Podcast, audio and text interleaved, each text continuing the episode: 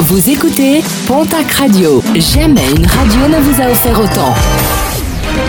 L'information locale à 9h, c'est sur Pontac Radio.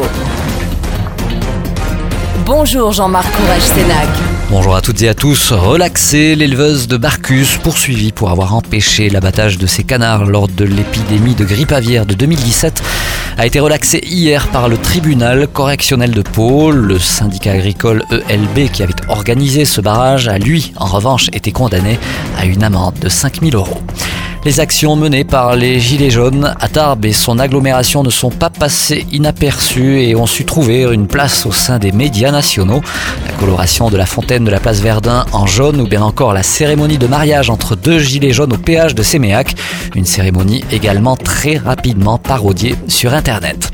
Et l'amour n'est plus dans le pré, mais dans les péages, dans les Landes. Cette fois-ci, un groupe Facebook pour Gilets jaunes célibataires a été créé par deux occupantes du péage de Gaillère.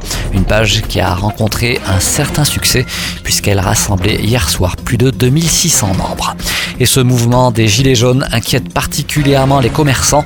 Depuis euh, le début du mouvement, une baisse de la fréquentation des commerces est déplorée. Les clients craignant de se retrouver coincés sur la route. Conséquence directe, les achats en ligne explosent littéralement. Certains sites affichent une progression des achats de plus de 50%. Autre mobilisation, le syndicat CGT invite tous les salariés, chômeurs, retraités à défiler vendredi à Pau pour un SMIC à 1800 euros brut.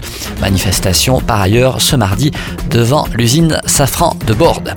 Pris pour cible alors que les radars automatiques vandalisés des Hautes-Pyrénées ont été à peu près tous rétablis, ceux du Béarn ont une nouvelle fois été rendus euh, momentanément aveugles.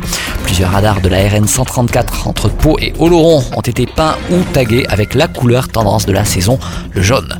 Et puis euh, le Téléthon a vu ses dons chuter cette année, 69,3 millions d'euros de promesses de dons contre plus de 75 millions d'euros l'an dernier. La FM rappelle qu'il est toujours possible d'aider la recherche au 36 37 jusqu'au 31 décembre prochain.